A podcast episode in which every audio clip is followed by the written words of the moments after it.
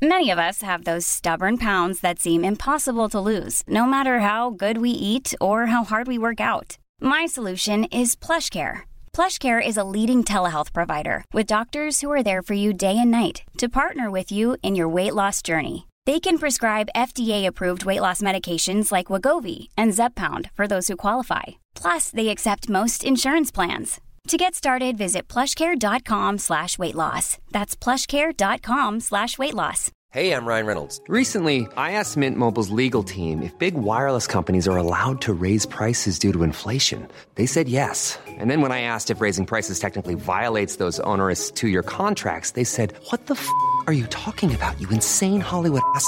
So to recap, we're cutting the price of Mint Unlimited from $30 a month to just $15 a month. Give it a try at mintmobile.com slash switch. $45 up front for three months plus taxes and fees. Promo rate for new customers for limited time. Unlimited more than 40 gigabytes per month. Slows. Full terms at mintmobile.com. A very good afternoon to you and welcome to the Late Lunch. Orlaith in for Gerry for the rest of this week.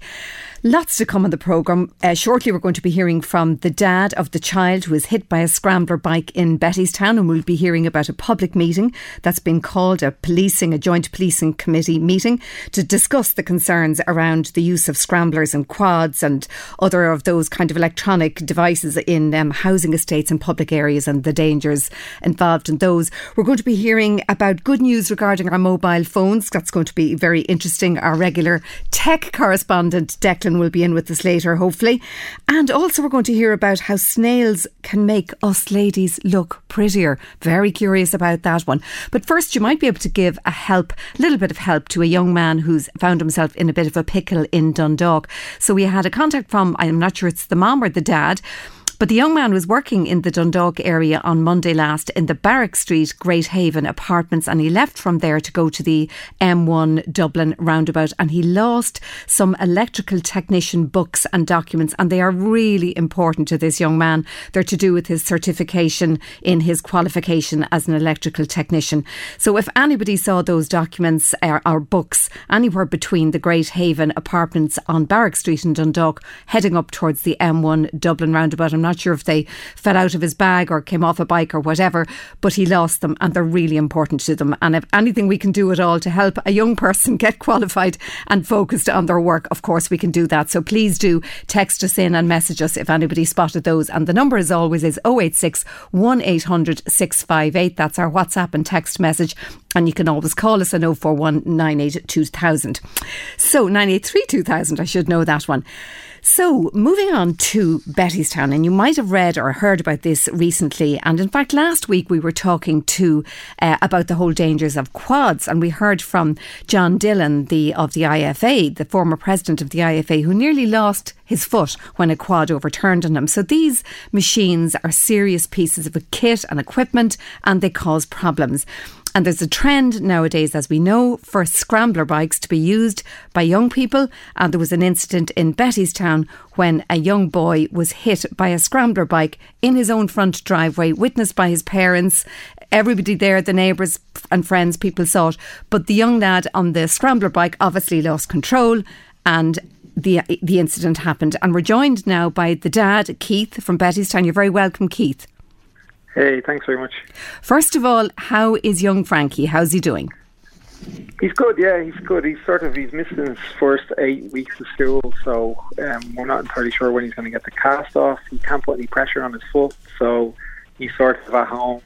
You know that uh, those first few weeks in school, like you know, are, are quite important time to sort of bond with your new teacher and whatever else. Of now, course. she's been amazing. Like she's been sending stuff home, and she gave him a call and she had all the kids do cards for him and send them home and stuff like that. So, but other than that, like his health is is, is good. His he, he has a little bit of trauma left over from it. Like you know, he's been having a few nightmares and stuff like that. And, you know, he, he, he's still a bit like when he hears a car outside or something like that, he sort of gets a bit, oh, is that one of them? Is that the scramblers? Like, you know, he calls them Yeah. the scramblers, you know. Now, So- obviously, the guard that you're investigating, and the investigation is ongoing, so we can't obviously go into too much detail. But you did, or you do have a, a video on your on your front door. You have a, a Nest, uh, one of those uh, camcorder type devices, and you shared the footage with us. And as far as I could see, a lovely sunny evening, people out and about, parents, kids, people playing. and then the scrambler bike literally flies into your child. It must have been an awful shock for you.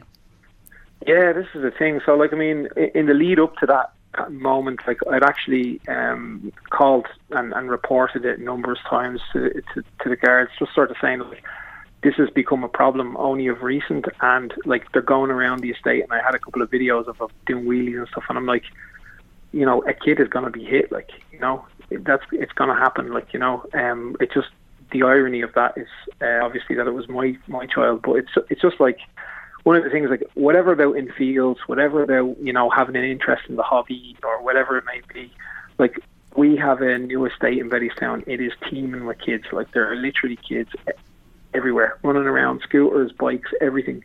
Um, it's just not the place to be going around on a scrambler. And, and, and you're saying you, you've had, you and other residents have had conversations about this in terms of trying to control how these scramblers are used in public places. Essentially, like I mean, I mean, we have a WhatsApp group for the for the neighbourhood. Now, I mean, one of the positives that maybe is going to come out of this is that we may have like neighbourhood watch and you know something a bit more serious. The residents association is in the process of being formed also. So it's like, you know, it's it's it's going to have positives. It's just a shame that we needed to, you know, obviously go through this to get there.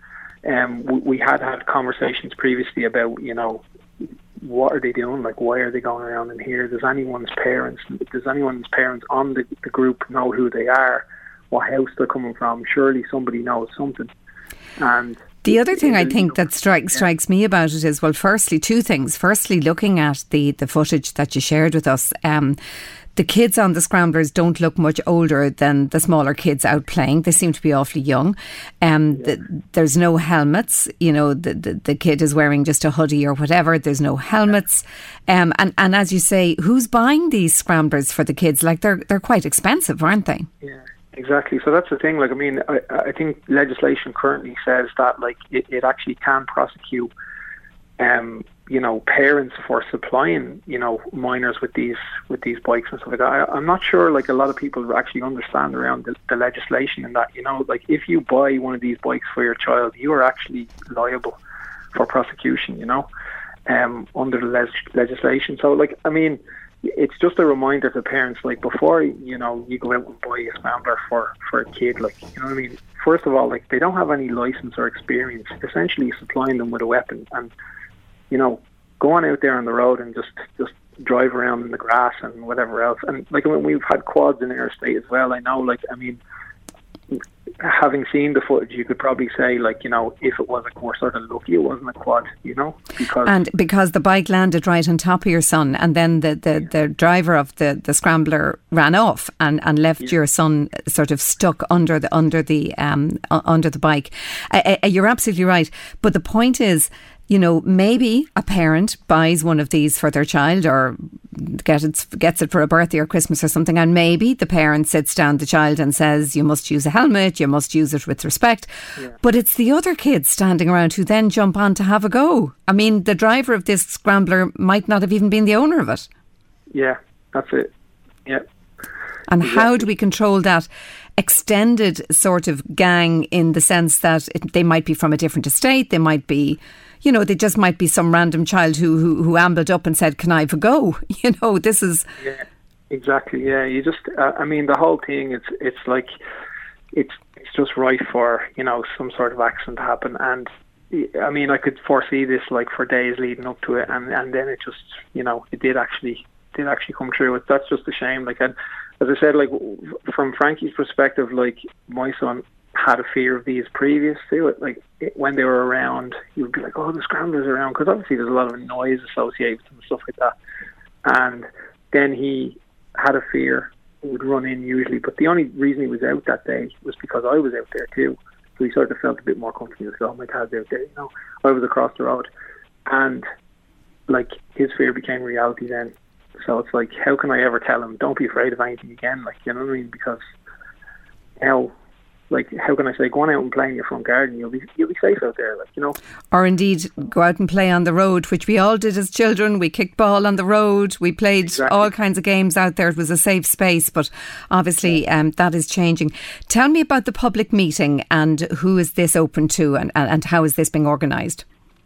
So, like the last, actually, the last uh, day for submitting questions for that is today.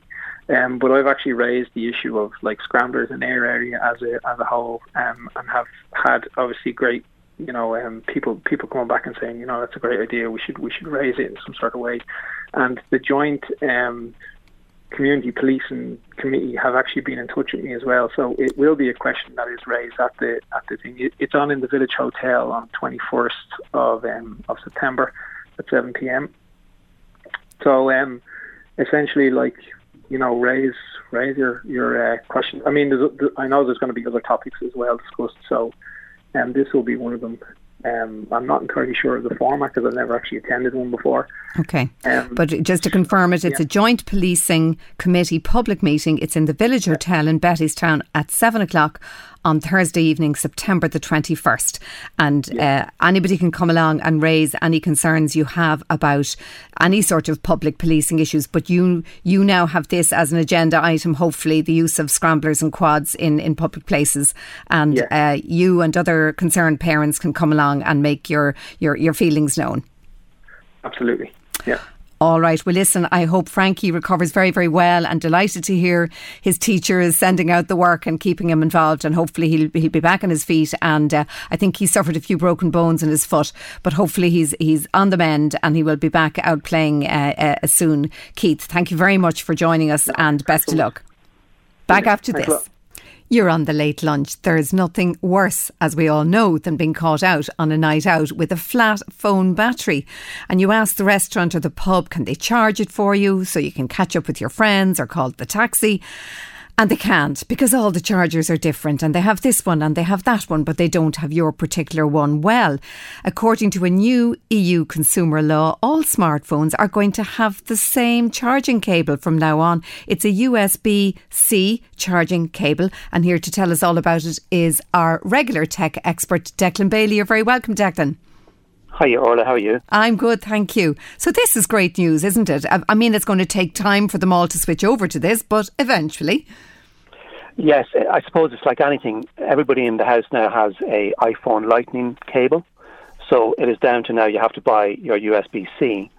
So it's that small transition, but all other Apple products has the USB C, the iPad and the Mac. So yeah, it's great. And uh, will other gadgets and electronics use this new type of cable as well? There's a lot of them using at the moment, but over the next couple of years, that's going to be the standard. Yeah, thank God. It's like, do you remember in the day uh, when phones first came out first and somebody had a Nokia phone? Yes. And the Nokia had one charger and it did all the Nokia. So no matter what, where you went, what house you went to, everybody had a Nokia charger. So it's going to get like that with USB C. But unfortunately, we've all to take the pain of actually getting this new charger in the first instance or upgrading our phones so that we have this yes, new charger. Exactly. Yeah, exactly. It's getting there. It's getting there. Yes. Yeah. Yeah. And obviously, um, this is uh, so many of us are on iPhones and, and Apple kind of leads this space very much. And they've launched now a couple of new models. I think it's the, we're up to the 15 now, are we? The 15 is correct. They have two different variants of the 15, the 15 and the 15 Pro. So both of them will get the USB C. So this is the first time for that port to be on the iPhone. So the difference with the 15 now from the previous 14, it has what they call the dynamic island it's this little strip that will flash or populate when something happens on your phone at the top of your phone. It was introduced last year on the Pro model, but now the basic 15 is getting it. So you'll have that. The other big jump would be the camera. And so before you move on to the camera, what is that, the island? Explain it to me now because I don't understand it, so maybe other people don't either. So essentially, when a notification came into you before, it would end up in the middle of the phone or somewhere along the phone. But now there is an island at the top of it. So at the very top where you would see the FaceTime camera, there is a, let's say, a two to three mil little notification will come up there, but it's an active notification. So if you were playing music on your phone and you were doing something else, that dynamic island can stay there. You can change tracks through it, so you don't have to go back into the application. So it's just a ah. quicker way of getting at something. So it just gives you more clarity over what's going on in the background in your phone, or indeed if messages exactly. or notifications come in. Very interesting, very interesting. And tell me about the new camera. What's it going to do that the older phones didn't do? So the old camera was a 12 megapixel. It's now gone to a 48 megapixel camera, and it has a two-time telephoto lens. So portraits will be fantastic on a close-up shots. But the big jump is 12 to 48 megapixel. So it's going to be a much better camera in the phone. Everybody's been waiting for that for a good few years. The 12 has been the standard for the last six, seven years. So there's a big jump there in the basic iPhone. It's really amazing the quality of photos you can get nowadays on an iPhone, isn't it? Or indeed any smartphone compared to a number of years back. Sometimes if you're scrolling back and you find old photographs and you say, Yes. my goodness, the quality Incredible. is so different, isn't it? The quality is, yeah, it is incredible. And it is, like, at the end of the day with a camera, you know yourself, it's the pho- it's the actual device that you have on you at the time when you want to take a photo. That's why cameras have become so popular. No one carries around those Insta cameras anymore or the, the DSLR. They're just too heavy and big. So the camera is really what people are looking for to get better and better on a phone. Because at the end of the day, a phone is a phone is a phone. Calls, emails, texts. So you want something extra, that being the camera. So Apple are going after now that better camera. It's extraordinary, really, what we carry around in our pockets now, isn't it? In, in, in a smartphone, when you think of the actual capacity of it, the things it does, it's it's just amazing how this whole thing has moved along. You must have seen huge changes over the years that you're working in, in, in the tech space. you know, even just take it back to, let's say, um, 2010. And that's only 13 years ago. And you know how quickly the years fly by.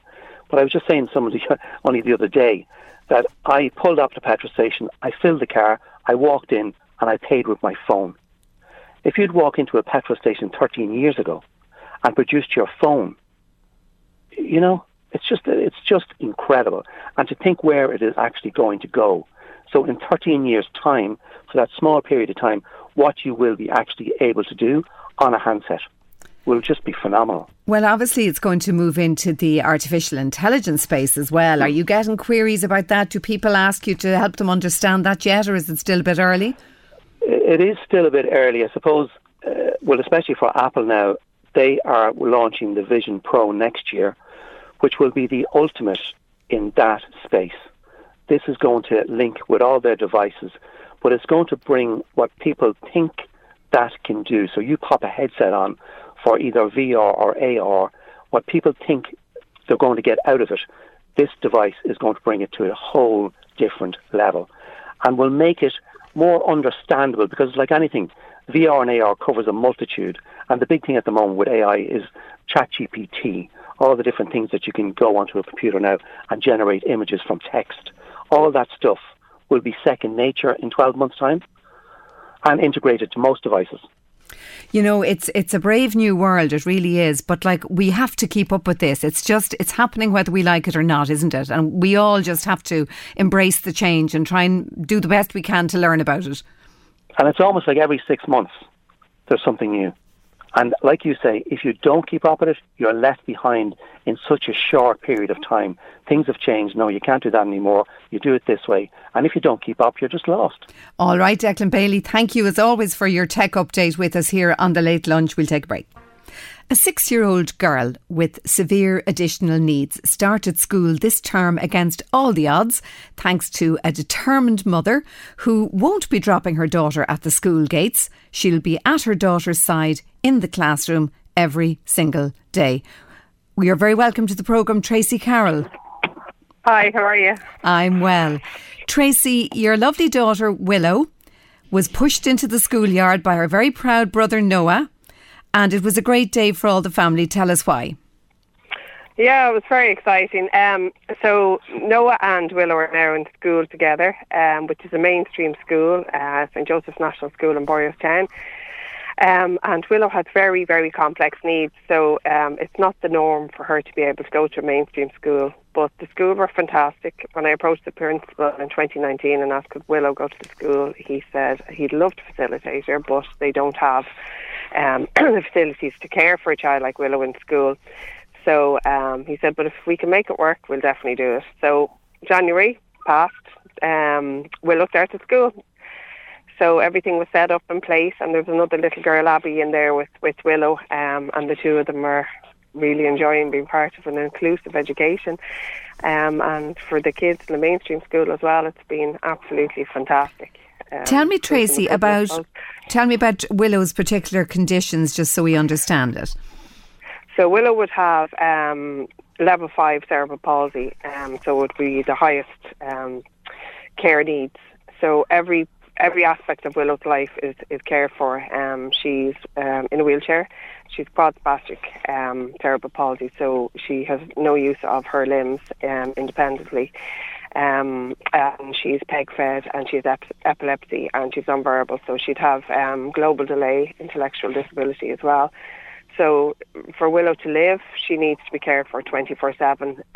And with the nature of her disabilities as well, she'd be prone to illness um, and seizures. So she needs nursing care uh, 24 7 as well. And yet so you were determined she was going to school with every other child. Absolutely, yeah. And I mean, even today, you know, to, to, to see her progression in such a short time, it's amazing. Um, she feeds off the other kids. She gets to share um, school time with, with the children and senior infants, which would be her age group. They come into their classroom and she would go across to theirs, and she has come on so much.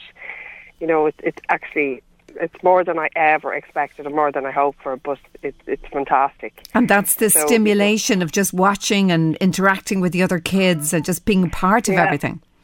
You can hear her in the background there. She's having her say. I mean, you say to Willow now, you're going to school, and she is cannot get out that door quick enough. And if you don't get out quick enough, she lets you know. You She know, I'm ready up. to go. Loves it, absolutely loves Yeah. it. And even though I'm there with her every day, she doesn't want to know me. You know, I'm there to look after her needs. Um, but you know, if I come near she's kind of, you know, oh God, am I going to have to go home now? So she pretends I'm not there. Just loves us really, really, and is thriving. You know, she's exceeding all expectations. Um, and it's, it's just been absolutely fantastic, and it's worth everything that I have to do. Now, tell me, um, in terms of a special needs assistant, it would have to be a highly, highly qualified one. Is it full nursing care that Willow needs Yeah. in the school to allow you go off? So in the classroom, there's Willow's teacher, um, Miss Smith, and then there's two SNAs, Orla and Sandra. All fantastic and really amazing with the kids. But for Willow's needs, she needs that nursing support, so that extra level of care. Without that, she can't go to school. Um, you know, the, the, the staff are trained to look after the children, but this, you know, is another level again. You know, it's nursing support um, because Willow can become quick, very ill very quickly. Um, and if she has seizures, she needs to have rescue meds. And again, you know, they wouldn't be trained up to do that either. And it's not fair to put that responsibility on the teacher either. And obviously, you've had to train yourself up in all of this so that you can be fully aware of it. Well, Willow had needed that care since the day we brought her home when she was four days old, and we brought her home under palliative care. And we were told that you know she probably wouldn't make it through the night. She turned seven on the first of December, so she defies everything um, every single day. But it's been looking after her in on that level from day one, um, and it's just it's our norm, you know. You know, we, we're just used to it. But um, every day is precious. day. Every day is precious. Absolutely, every day. and that. every day is is you know it's it's life or death situation really with Willow. You know, if you don't care for her needs efficiently, she will not survive. And you know that that's that's where we're at. So she has to have that nurse support in school, so that situation doesn't arise, and put other people in a vulnerable position too. Tell us about um, how far you have got with the HSE or what sort of position you're in. We asked for comment from them, and obviously they don't comment on individual cases. They just say they make every effort to resolve any concerns raised. So we're not kind of any clearer from that. But but what's your experience of looking for the support you need so that you can have a life yourself, Tracy? So um, a, a new scheme was rolled out by the NCSE, which is the National Council of Special Education, that nursing support will be provided in school for children that need it. Um, and they had a crit- criteria set. Now, I, I must point this out. I'm not doing this just for Willow. I don't want her to just, you know, be one example. I want this across the board for every child now looking for a school place or, or any child that will follow. So they have a criteria set, and the criteria is that you have 20 hours of primary nursing care at home. The problem with that is we cannot get those hours, and we're still waiting for a resolution from the HSE for that. So by being penalised by one hand, you're being penalised by the other. So the criteria the, the NCSE set out is that there's 20 hours nursing care at home. So within that, Willow doesn't meet the criteria. They're not looking at the needs of the child. They're not, you know, providing all the support for her to go to school. They're looking at what you're getting at home, and most parents are struggling to get any support at home. So, I, So just so I'm clear. Tracy, so you're getting no nursing support at home either? We get eight hours primary care. Okay. And um, Minister Roberts was very helpful last year, and she secured us an extra 12 hours, but that was through disability. So primary care and disability are treated separately. So because it's not a full 20 hours under primary care, we're being penalised for her to get support in school.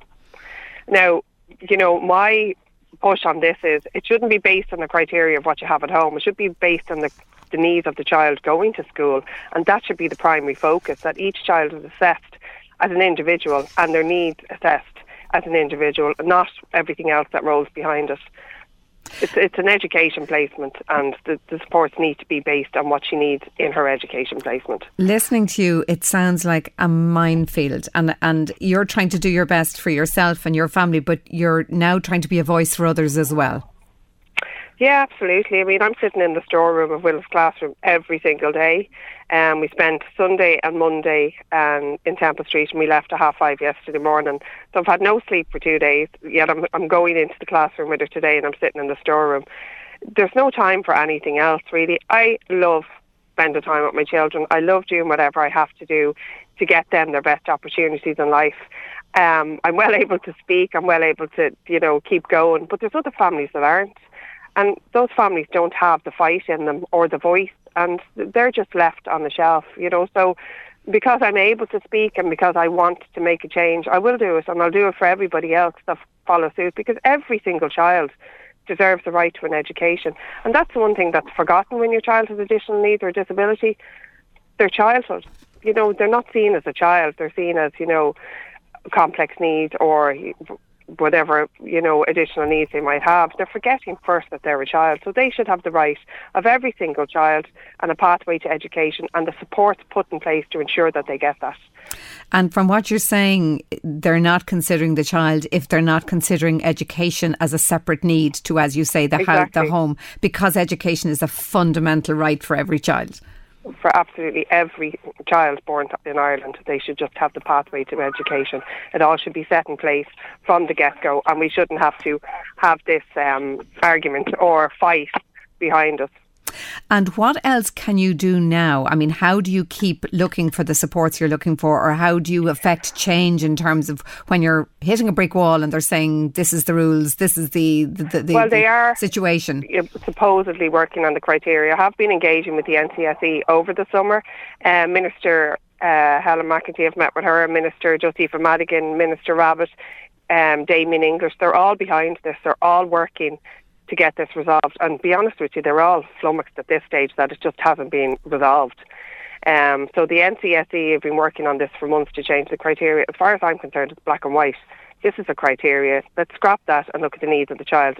There shouldn't be months and months and months.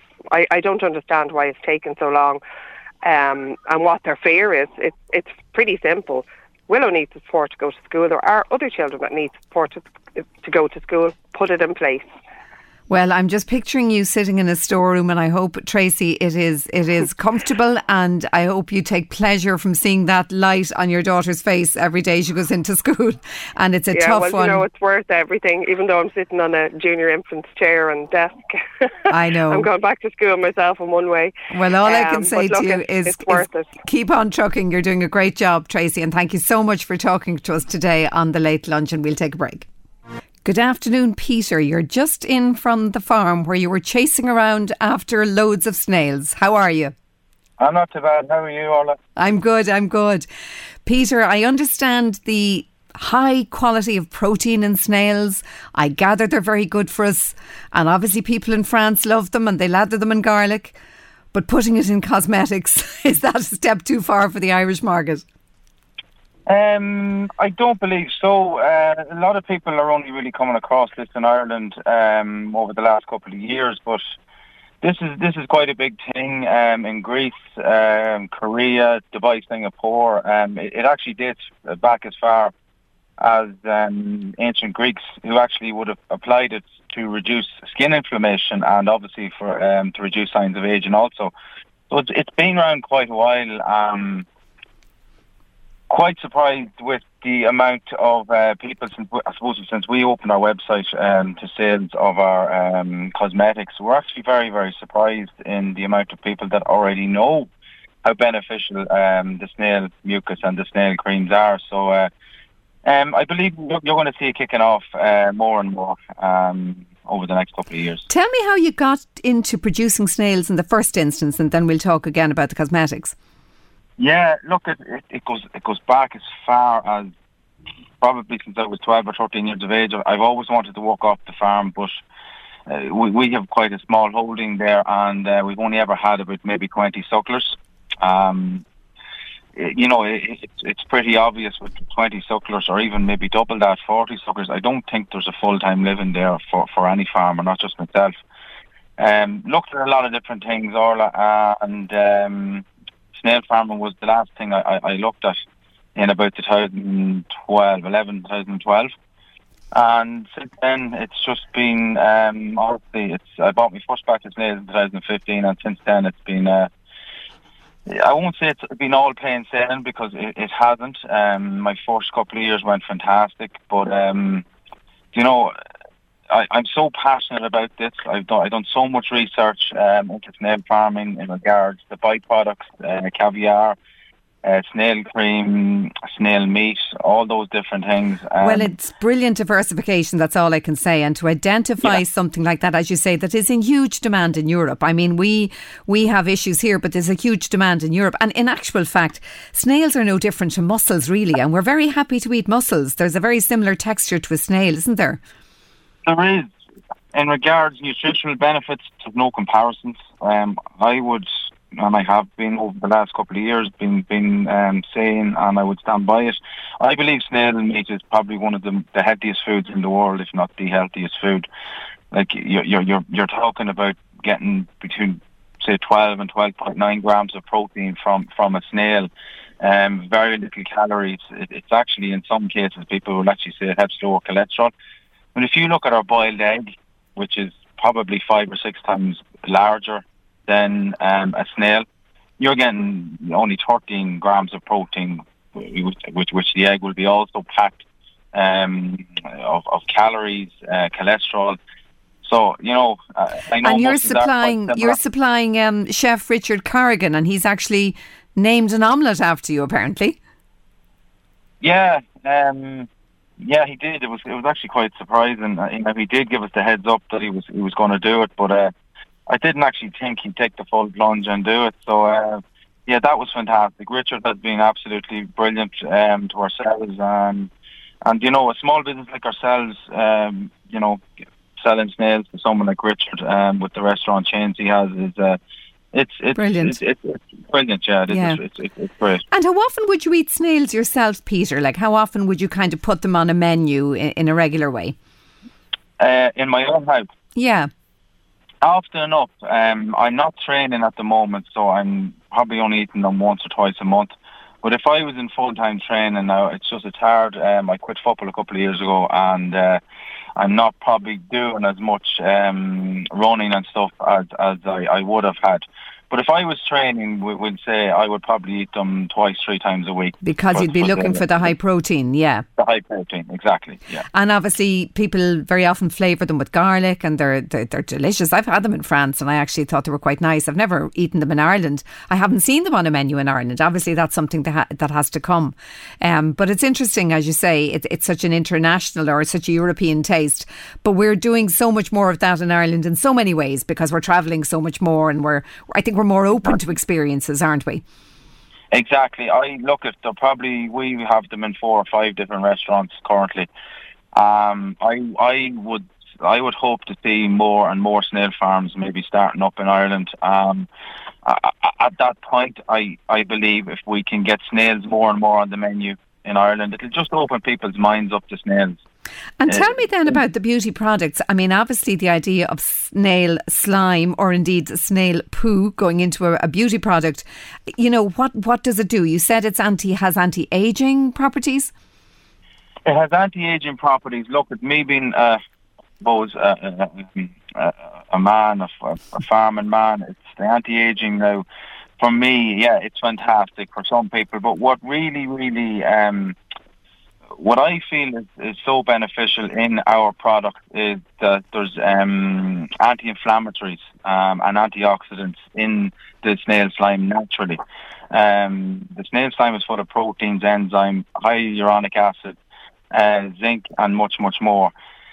What I love about them is the anti-inflammatory benefits. Um, I have seen, um, uh, the, you know, snail mucus products, uh, cosmetics heal some very, very uh, harsh skin conditions. Um, so that's what I what I primarily would, would like about the products. And you mentioned there, Peter, hyaluronic acid, and I hope I said that correctly. I pronounced it correctly. Hyaluronic acid. That's obviously in a lot of cosmetic products nowadays. Uh-huh. It's one of those magical sort of ingredients. And you're saying it's naturally created in the snail, snail mucus. When we get that from the snail mucus, directly Amazing. from the snail mucus. If you look at ourselves, we're, we're everyone's aging. Every day we're getting older and older.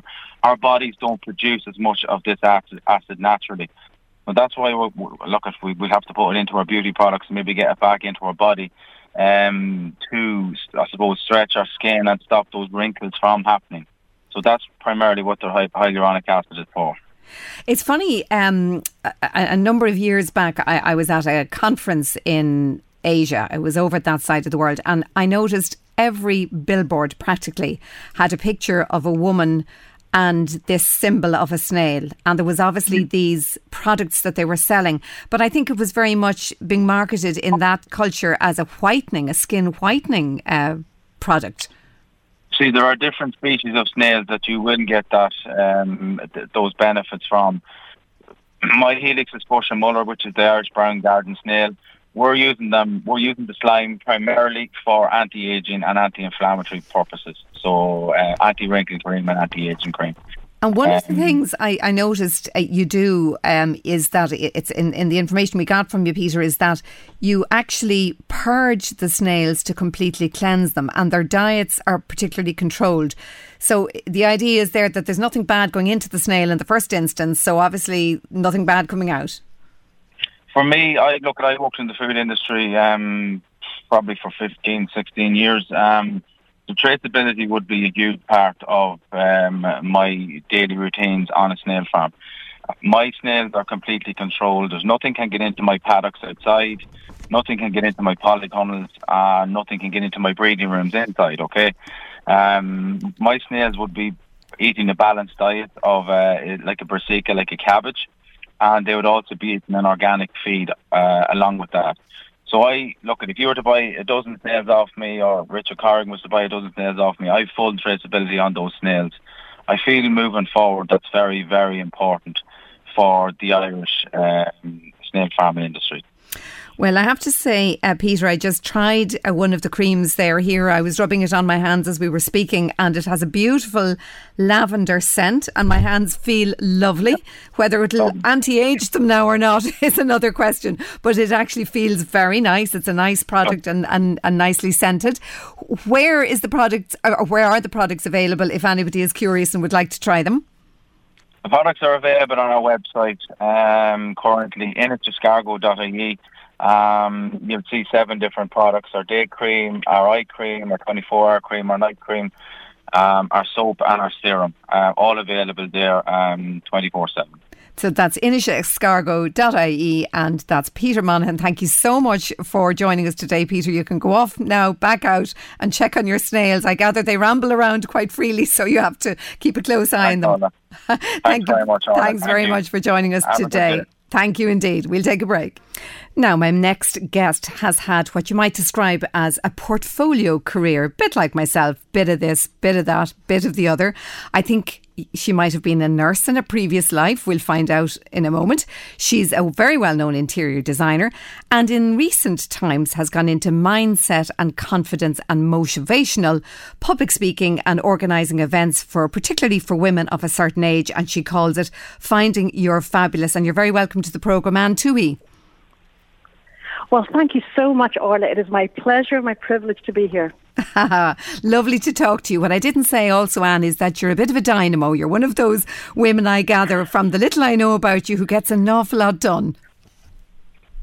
Oh, you know something? I actually think in recent years I probably have ADHD, and that is probably my superpower because yes, I can have laser sharp focus when I need to, and other times not at all. Tell me about your interior design first of all, because that's probably what you're most well known for.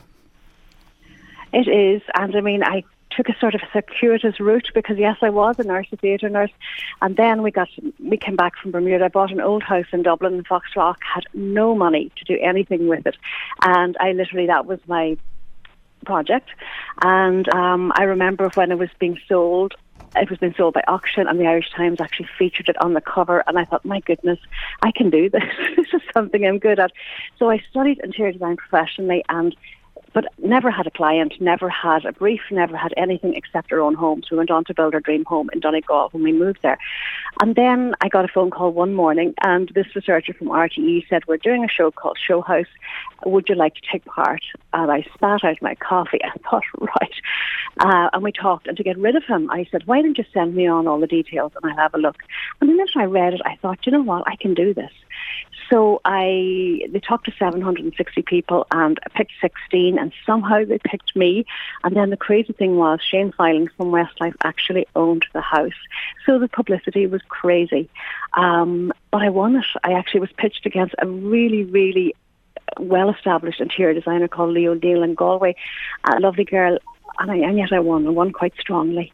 So and isn't that amazing that you were such way. a you were such a recent entrant to the profession as such, and yet you won a very public and high profile competition? That's a lovely story.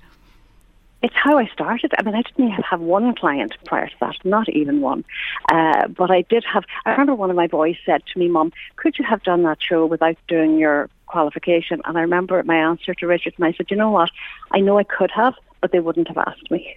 So, yeah. Um, yeah. And that's yeah. an interesting um, line, and it leads us on to where you want to talk to me about this whole confidence and motivation thing you do with women, because I think a lot of us suffer from imposter syndrome. And I think you probably had to do your study in order that you could say, Yes, I am a designer.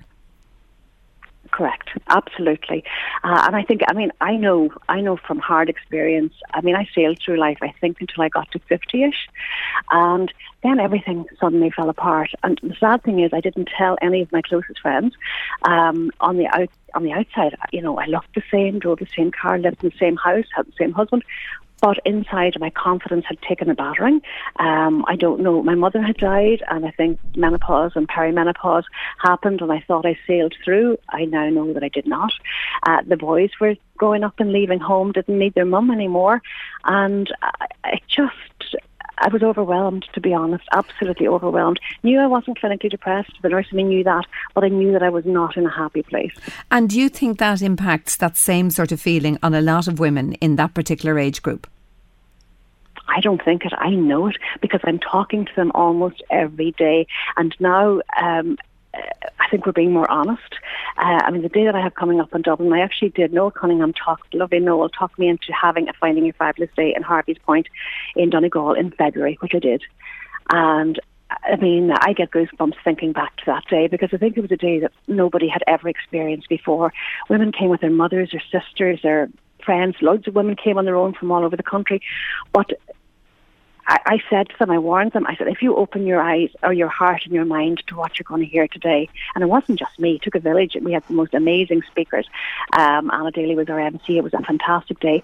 But the power in that room, the um, the sort of how would I say the transmitting of belief that you can be whatever you want. I'm 63, and I literally am living my very I've manifested the most gorgeous um, villa in Spain, which took me about a year to do, but that's where I am at the minute, um, and I am truthfully living my best life. And what, what exactly? Day, the older I get, yeah, yeah absolutely. And sorry, what, what exactly happens no, at a, Finding Your Fabulous Day? So it, it's like a conference that women go along to, no, and, and what do they hear? A, it's not a conference. It's definitely not a conference. Okay. It's um, yes, I have speakers. I mean, you're amazing. Barbara Scully, I think, is taking your chair next week. Barbara is doing a talk on what of the best is yet to come because I do believe, like for women in their 30s and 40s or even 50s listening, you know, things are going to get better, not worse. But you need to change your mindset. You need to uh, somebody said to me actually quite recently that, and I love this, it said women in their 50s and 60s now are like the teenagers of the 1950s. We're sort of redefining how we are, how we act, how we behave, what we can do, what our energy is. Like I think back to my granny, or and at 63, she was an old lady who wore black clothes and had her grey hair and a tight little bun. And I think the older I get, the bolder I get, and the shorter my skirts get. And I that's the teenager I never had before.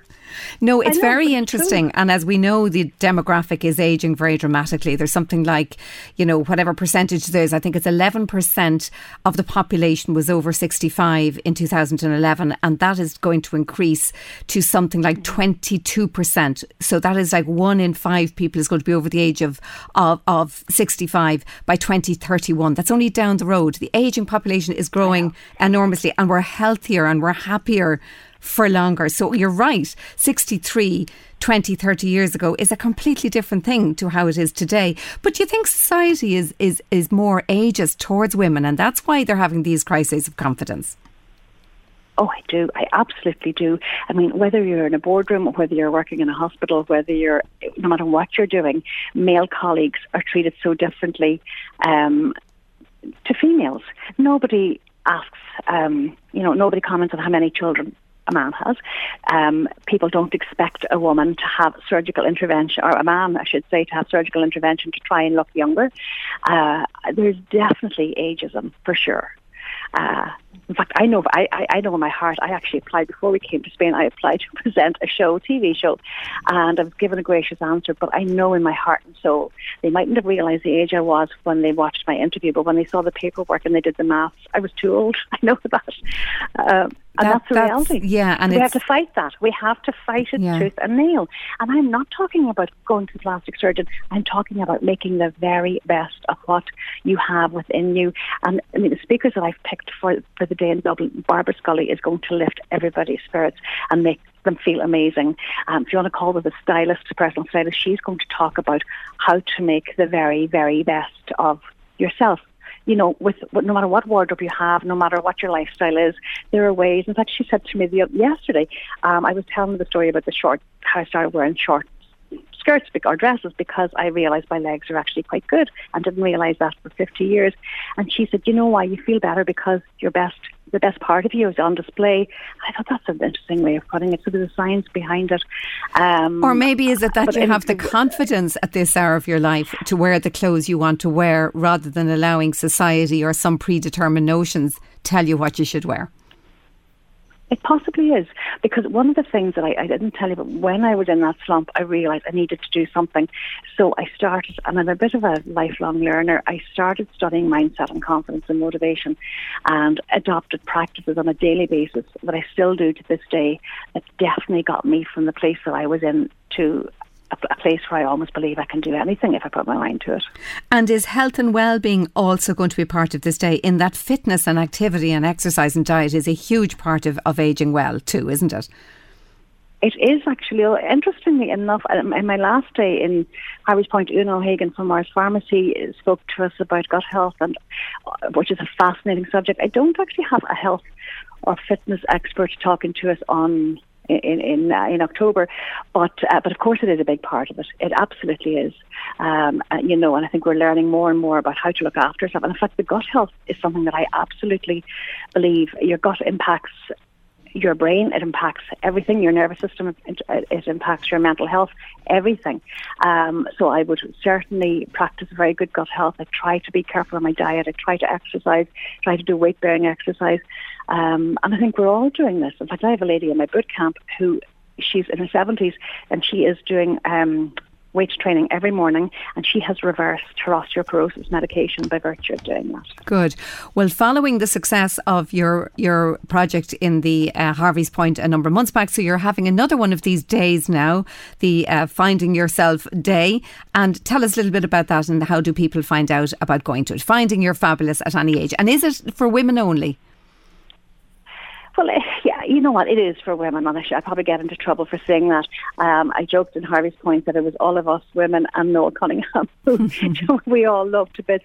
But, uh, but you have to offer a safe space as day. well, don't you? So maybe if it's a women only yeah. day, it's it's something. It's to kind of encourage that, isn't it? And to encourage free sharing and speaking and all of that.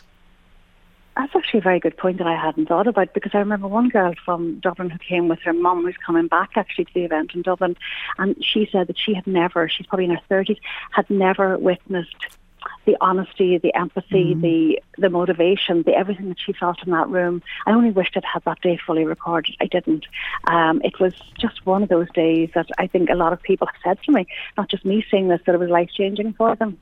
Okay, so what does the day cost, and where is it, and how do people book in okay, for it if they wish to? It's it's in it's in Stillorgan Talbot. I was going to say Stillorgan Park, which is what I used to know it as Talbot Stillorgan, which is I picked there simply because it's got it's very easy to get to. It's got loads and loads of parking, and I like their reception. And um, it costs 130 euro, and for that there's there's coffee breaks all day long. There's lunch. There's um, all of the speakers and all that wisdom and learning. And I will be doing some teaching there on the day as well. Um, uh, there's also a, a, fabulous goodie bag, which Good. The, the, value of that will surpass the price of the ticket. And, and I've also got loads of free spot prizes. So once you come in, you get a ticket. So in Donegal, loads of people went home with amazing gifts as well as a goodie bag. So it, it's just really feel good day, um, fun as well, lots of honesty, maybe a few tears, um, great stories to tell. Um, the other speakers I have, Caroline Horgan, who set up uh, her family company is um, Scatterbox, and she has an amazing story. She comes from a strong mum and a strong daughter, so she's going to be talking about raising strong women. Alison Banton, who founded Broken Shoals, is going to be there talking about self belief because she took on the Joe Malones and everybody else and has succeeded. Sounds absolutely wonderful, Anne. yeah. It sounds absolutely great, and the kind of day that um, any woman or group of women, if they happen to have that day off and they have the few bob, it could be a great investment in themselves. I think so. For, for, for, particularly getting into the winter now, I think, uh, and for life, this is a lifetime. It's a lifetime learning and a lifetime skill. And people will find me, Rim Junkie Anne, on Instagram and on Facebook. Well, Anne, you're an absolute dynamo, as I said, and well done in putting this together. And I hope it goes extremely well for you. And I hope a lot of women go there and find a lot of inspiration and confidence for the winter ahead. Sounds like a great old day out if you can manage it at all. Well done, Anne, and thank you for joining us on the late lunch today. And thank you we're back so after this. I'm actually um, chuckling here to myself. Excuse me, I'm a little bit distracted. But I've had a message in here saying, Orla, slap on the wrist for apologising to the gentleman that three women won the tickets today and yesterday. Men have been winning, winning tickets for long enough. So thank you for that. And that comes from Helena. Great comment there. Also, a nice comment from MP Matthews. And he says there's boxes you can buy in the post office, which I think the price is nine euro and you fill them and it's not a small box. You'll get plenty into it. I do know the boxes you mean, the pre packed sort of boxes, um, uh, whoever that is. Thank you for your comment. Uh, but I don't think they go internationally. I think they're for Ireland only. I think if you bought one of those boxes, you'd have to actually add the cost of the international post post onto it as well. But again, somebody can correct me if I'm wrong there, but I believe those boxes are only for Ireland. Now, Rory's story is very familiar to many of you in terms of fun and, and interesting material that we read online. Um, but when I think of um, a comedian and mental health, you sort of also always think of the clown with the face on and the smiling face, but inside struggling a little maybe. And I think that might be your own story, Rory O'Connor, and you're very welcome to the late lunch. Hey, Orla, how are you getting on? I'm good. I'm good. I'm good. You've made mental health very much a part of your comedy, haven't you? Yeah, yeah, exactly. Yeah, I um, I suppose like it's part of my own story. Um, I done a memoir a few years ago and kind of told my own story about my own kind of ups and downs and and and you know, uh, yeah, I was I suppose comfortable to share it. Like obviously it's a difficult thing to share, but I suppose the importance of, of more people being honest about how they feel uh, upstairs is, is important. So yeah, I suppose it's been a big part of Rory Story's journey, um, as well as obviously the comment that the, the well-being and mental health is probably I suppose it's nearly 50-50 at this stage. Certainly, like a lot of the, the work I do, exactly, is along the well-being lines now as well. So it's um, yeah, it's it's it's a mixed bag overall, really. And tell me, Rory, um, sort of what what do you do now on a daily basis in order to manage and control your own mental health? You've been very free with saying you've had those struggles. Um, and what do you do yourself? So, so, what kind of practices would you do and would you recommend to people to actually mind their mental health? Um, well, for me anyway, exercise is certainly uh, my, my number one go to. Um, try and get something done every day. Like, doesn't have to be climbing mountains or swimming lakes or anything crazy like that's obviously a bit of crack as well. But like I think just moving the body is is very important. Uh, and again, that's just personally speaking. And I suppose accepting good and bad days as well. That's it's, it's a part of life. Like and, and some people, um, I suppose the biggest problem is letting on. You're 100 percent all the time when you're not. Like you know, I think that's that's crucial as well. But certainly for me, um, like exercise is, is definitely number one, and just talking about it, not letting on your your your hundred percent when you're not, like just kind of, yeah, honesty and self awareness is definitely certainly up there as well. And obviously, then, you know, putting, I suppose, maybe would you suggest routines into your life or, you know, checking in with other people? Is that the kind of thing you'd advocate? Yeah, exactly. Yeah. So, like as you said, um, you know, checking in with others. But I said, one of the main questions that comes up an awful lot when I would do talks is like, how do you see signs uh, for other people? But I suppose that's the million dollar question. Like, you know, it's the sad thing about kind of suicide and depression is it's the people you least suspect. Like, so it's very difficult to to figure out, you know, what's going on in someone's brain, and that's why I suppose you need them to kind of be honest uh, with you themselves and say, listen, I'm actually not. Um, I'm not where I need to be, and obviously COVID was a difficult time for a lot of people. And as you go back to routine, that's certainly one thing personally, anyway, that, that I took from that was how important routine can be for keeping your, your your good mental health and and having a purpose as well. You know, having something to strive towards, um, definitely is another big one for me, anyway. Do you know something I noticed myself, Rory, and you'll tell me are you seeing the same, but you hear young people and young men particularly saying things to each other like, How's your mental health? And like I would never have imagined that happening. But isn't it brilliant to see that the way, you know, literally young men will say to their pals, "How's your mental health?" That's it's gone into our language as such.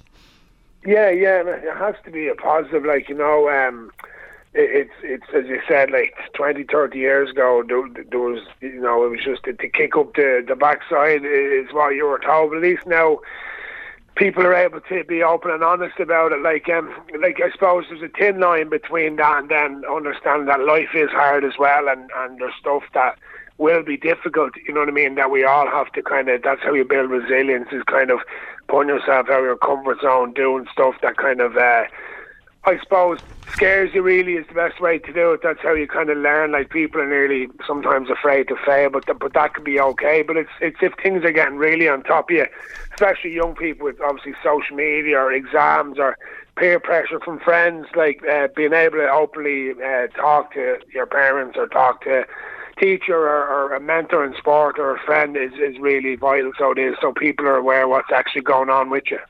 Well, speaking of feeling the fear and doing it anyway, um, standing up in front of a room full of people as a stand-up comic must be one of the most scary things in the world. How did you get started on it?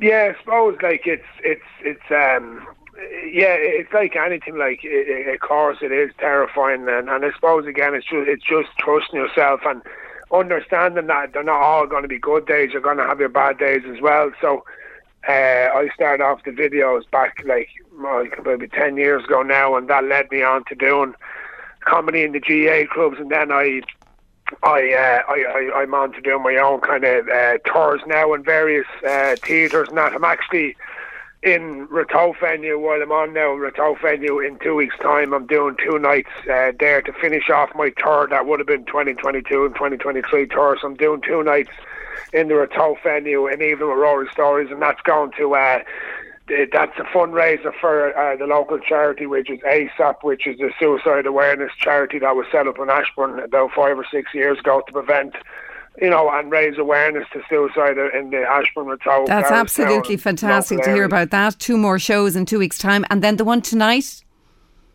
Yeah, so tonight then is part of the Feel Good project that I've, we've been doing. Uh, so um, it was Sharon Keoghan, like, is kind of uh, running that. So we're, I think this is about maybe fifth or sixth one part of the projects. We've done different parts of the country. So we're in Dundalk tonight. So it's um, it's a free event. Come along and I share my story, and hopefully people can take something from the conversation. Um, and it relates to all ages. Like that's the beauty of it. Well, that's absolutely brilliant know. to hear about Rory. Thank you for joining us uh, today. So that event is on tonight at half past seven, and, and you heard Rory saying it's free. It's in the Creative Spark downtown hub in Clanbrassil Street in Dundalk, suitable for all ages. Rory stories. Let's talk mental health, and that's where we have to leave it today on the late lunch. It's been my pleasure to be with you, and thank you for your company. Back this time again tomorrow, all going well. Thanks to Louise Walsh, my producer, and you have a great afternoon. How would you like to look five years younger? In a clinical study, people that had volume added with Juvederm Voluma XC in the cheeks perceived themselves as looking five years younger at six months after treatment. Look younger, feel like you. Add volume for lift and contour in the cheeks with Juvederm Voluma XC. Reverse signs of aging by adding volume to smooth laugh lines with Juvederm Vollure XC. For important safety information and to find a licensed specialist, visit juvederm.com. That's J U V E D E R M.com. Not for people with severe allergic reactions, allergies to lidocaine, or the proteins used in Juvederm. Common side effects include injection site redness, swelling, pain, tenderness, firmness, lumps, bumps, bruising, discoloration, or itching. There's a risk of unintentional injection into a blood vessel, which can cause vision abnormalities, blindness, stroke, temporary scabs, or scarring. Talk to a licensed specialist to find out if it's right for you. Many of us have those stubborn pounds that seem impossible to lose, no matter how good we eat or how hard we work out. My solution is PlushCare. PlushCare is a leading telehealth provider with doctors who are there for you day and night to partner with you in your weight loss journey. They can prescribe FDA-approved weight loss medications like Wegovy and Zepbound for those who qualify. Plus, they accept most insurance plans. To get started, visit plushcare.com slash weight loss. That's plushcare.com slash weight loss.